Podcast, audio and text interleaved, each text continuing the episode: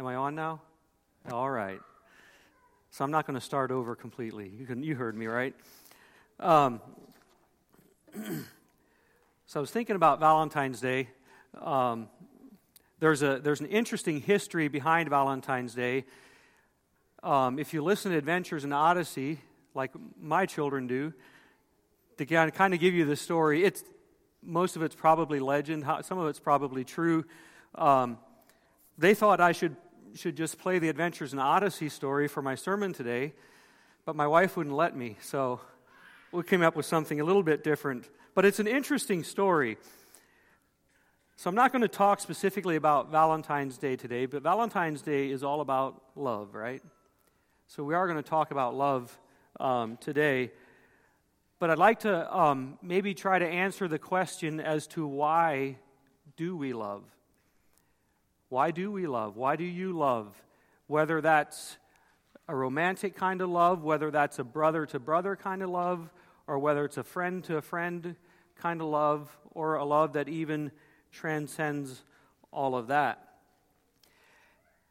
Think about how often we use the word love and how many different ways we use the word love.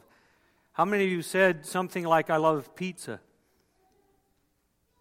And you say, I love my spouse. You say, I love God. All these different ways that we use this word. So I actually did a little bit of research online. I came across a survey. They asked a bunch of about 4 to 8-year-olds to define what love is. Some of them are actually really good. Some of them are just plain funny. So I'm going to read a few of these for you, and then we'll move on. But this shows the different ways that we talk about love. An 8-year-old girl said, when my grandmother got arthritis, she couldn't bend over to paint her nose and toenails anymore, and so my grandfather does it for her all the time, even when his hands got arthritis too. That's love. That's pretty cool. Here's a 4-year-old boy who says, when someone loves you, the way they say your name is different. You just know that your name is safe in their mouth. The 6-year-old girl said, love is when you go out to eat and give somebody most of your French fries without making them give you any of theirs. There's a true test of love, right? Love is what makes you smile when you're tired, said a 4-year-old. Love is when mommy makes coffee for my daddy and she takes a sip of it before giving it to him to make sure it tastes okay. I wonder if she missed the true motive behind the sipping there before, but interesting. This one here is actually pretty profound when you think about it. This is from a 6-year-old girl. It says, if you want to learn to love better, you should start with a friend who you hate. Here's a funny one. When you love somebody, your eyelashes go up and down and little stars come out of you. That's from a 7-year-old girl, you can imagine. And this is probably my favorite one. Love is when mommy sees daddy smelly and sweaty and still says he's handsomer than Robert Redford. Most of you probably don't know who Robert Redford is, but that was back before my day. I think he was a famous movie actor. It kind of dates that, but we talk about love in all these different ways, and Scripture even talks about love in a lot of different ways. And so as I was studying or looking and reading about love, and how Scripture talks about love, it was actually almost overwhelming because it's so broad, it's so vast, it's everywhere throughout Scripture, and in so many different ways that it talks about love. But I invite you to turn to 1 John chapter 4 this morning. We're going to look at 1 John 4, 7, verses 7 down through 21. And John here speaks about a love that's probably different than all the other loves that we talk about in a general sense. It's love, you've probably all heard agape love. That's agape is the Greek word that's translated for love here. And you'll notice in this portion of Scripture, these from verses 7 to 21 of 1 John chapter 4, he uses the word love 26 different times. So he actually uses the word over 40 times in this short book of 1 John. By the time you get to chapter 4, he's already talked about it in chapter 2, he's talked about it in chapter 3, and he continues talking about love in chapter 4. Just another interesting note about John as he's writing this. John at this point in his life is an old man. He's an old man. He's very likely the last of the disciples who's still alive. All the other disciples have probably been martyred up to by this point already. And John was the only one who was not martyred for his faith. He ended up dying of old age. But this is also before he was exiled. But you see, you kind of hear, when you read through 1 John, you kind of hear, you hear a lot, maybe the heart of John. He almost writes this like in a grandfatherly kind of way. It's this grandfather sitting down with his grandchildren or his children, and he's telling them, this is what I want you to get. He uses the words like my little children and beloved over and over in the text here. But maybe it's partly his personality coming through because he writes about love in his gospel as well. He's often considered the expert on love. So what does John tell us about love in 1 John chapter 4? I'm going to start reading in verse 7.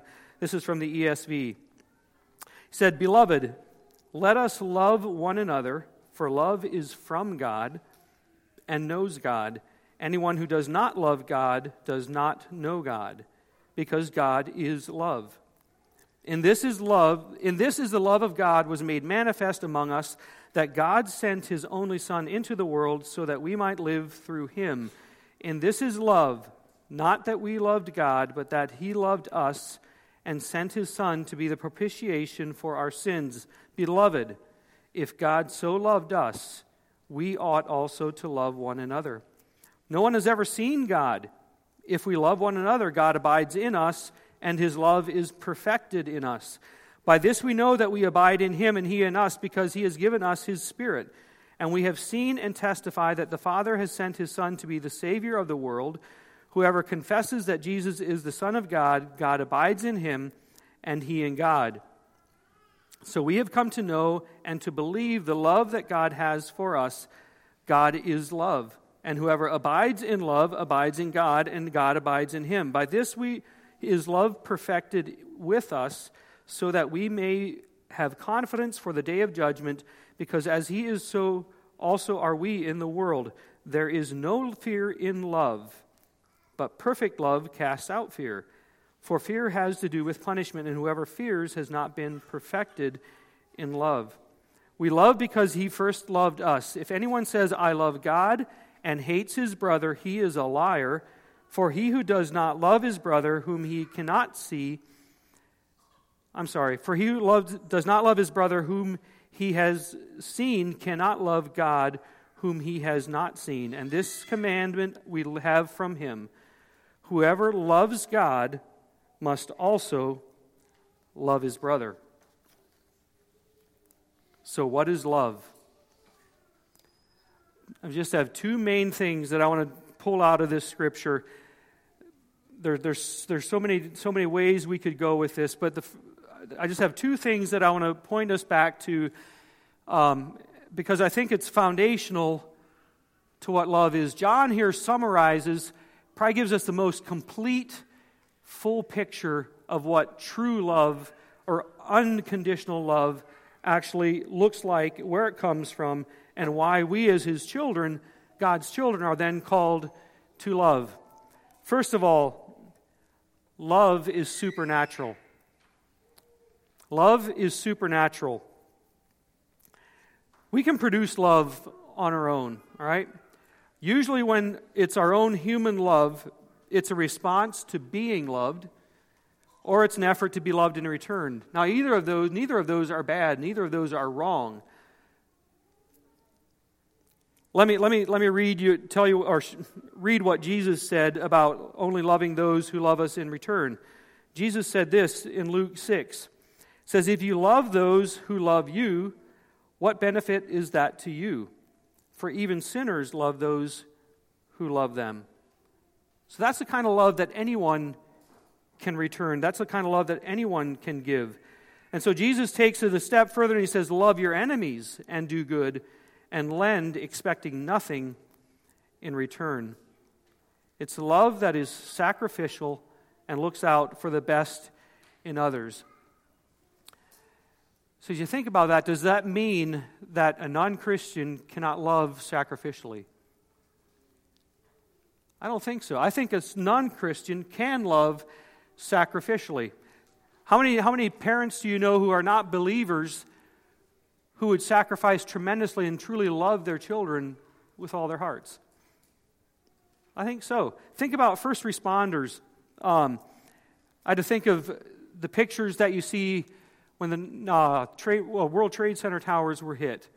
And you had all the people running out of the building and you had the firefighters going into it, putting their own lives at risk, at danger, for the sake of another.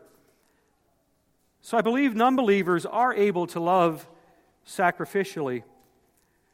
But this love that John is talking about here, that is being perfected in us, it means it's being completed in us, is a love that not only loves someone for the present, but is a love that loves someone into all of eternity. It's a love that changes life for all eternity. I came across a powerful story that comes out of the Korean War. And I had to ask myself, could I love like this? There was a young communist officer who was ordered to execute a Christian civilian. When he learned that his prisoner was in charge of an orphanage and was doing much good in caring for small children, he decided to spare his life. So that's a good thing. And instead, he decided to take or kill this guy's son. And so this communist officer killed this civilian guy's 19-year-old son right before his very eyes. In a lot of ways, you think that's be worse if you're a parent than having your own life taken.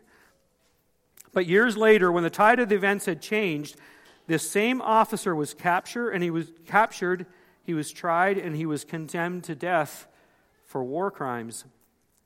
But before that sentence could be carried out, this Christian father came and he pleaded for the life of the communist who had killed his son.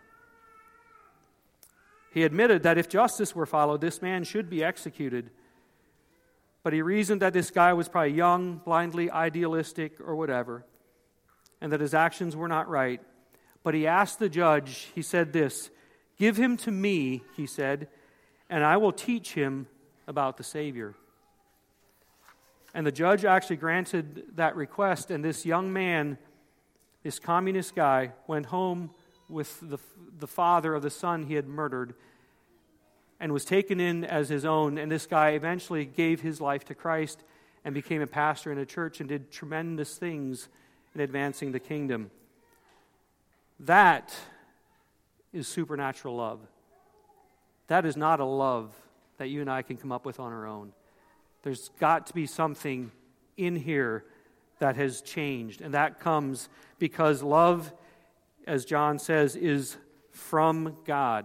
God is the source of all love. But not only is he the source of love, John says twice, he says that God is love. I think it's important that we at least catch or talk about that a little bit, because something that is the source of love, that's where love comes from, is one thing. But when you say that God is love, he says it in verse 8 and he repeats that phrase down in verse 16. It's something different.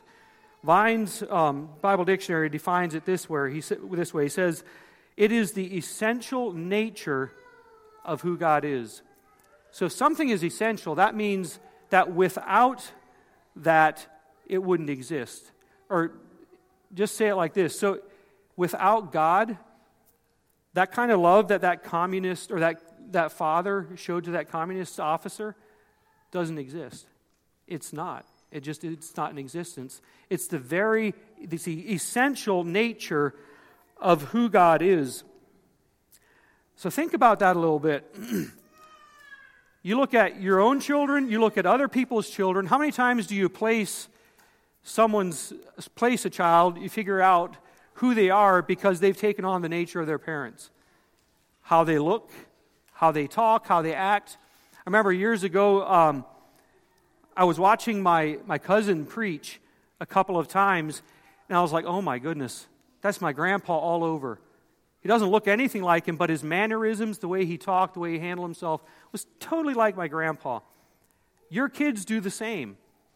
The way they look, they take on your nature. How they look, how they walk, how they talk, how they behave, and on and on.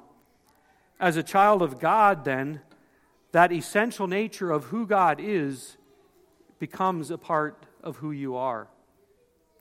So that's why John says, if you do not love, then you don't know God. You cannot separate the two.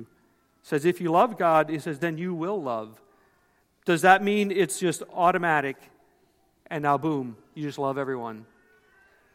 Or is it something more? John uses two different examples of that. He says in verse 7, both in verse 7, he says that if you love, you have been born of God, referring back to our new birth, and that essential nature of who God is becomes a part of who you are. But then he also says, and he knows God. And the tense that's used there means that it is an ongoing process. It's an ongoing relationship.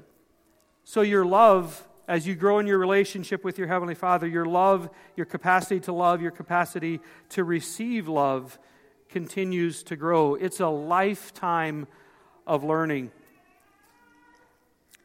Furthermore, if it would just be automatic, why would John command us in three different times in these verses? He commands us to love one another. He says, you love one another over and over and over and over.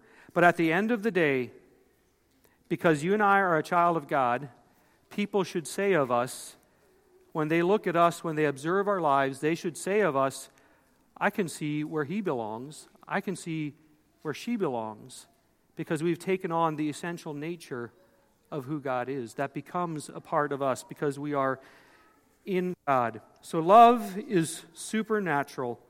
It is more than we can accomplish ourselves. The second thing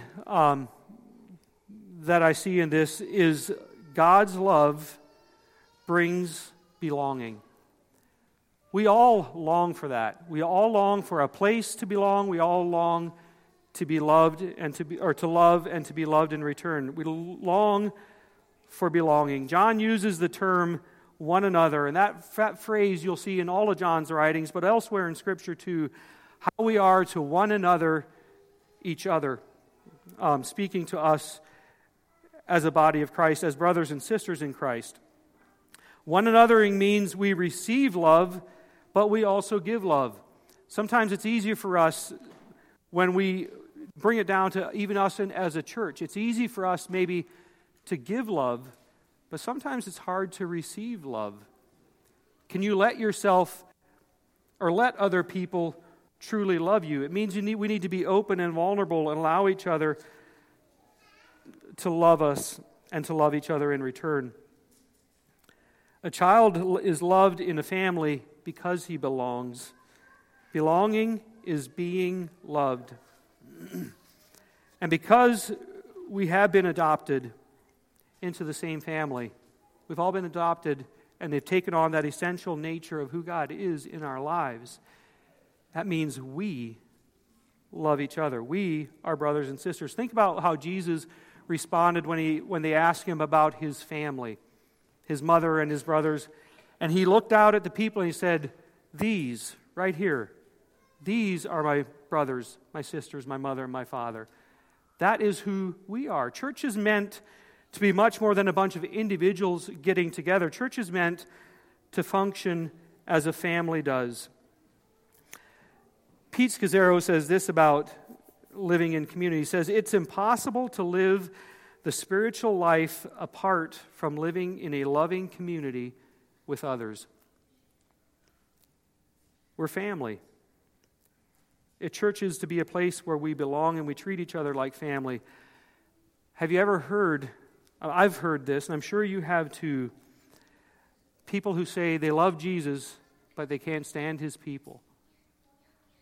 You stop and you think about what that's saying. That's heartbreaking. I understand that obviously there's been a lot of pain that's been caused.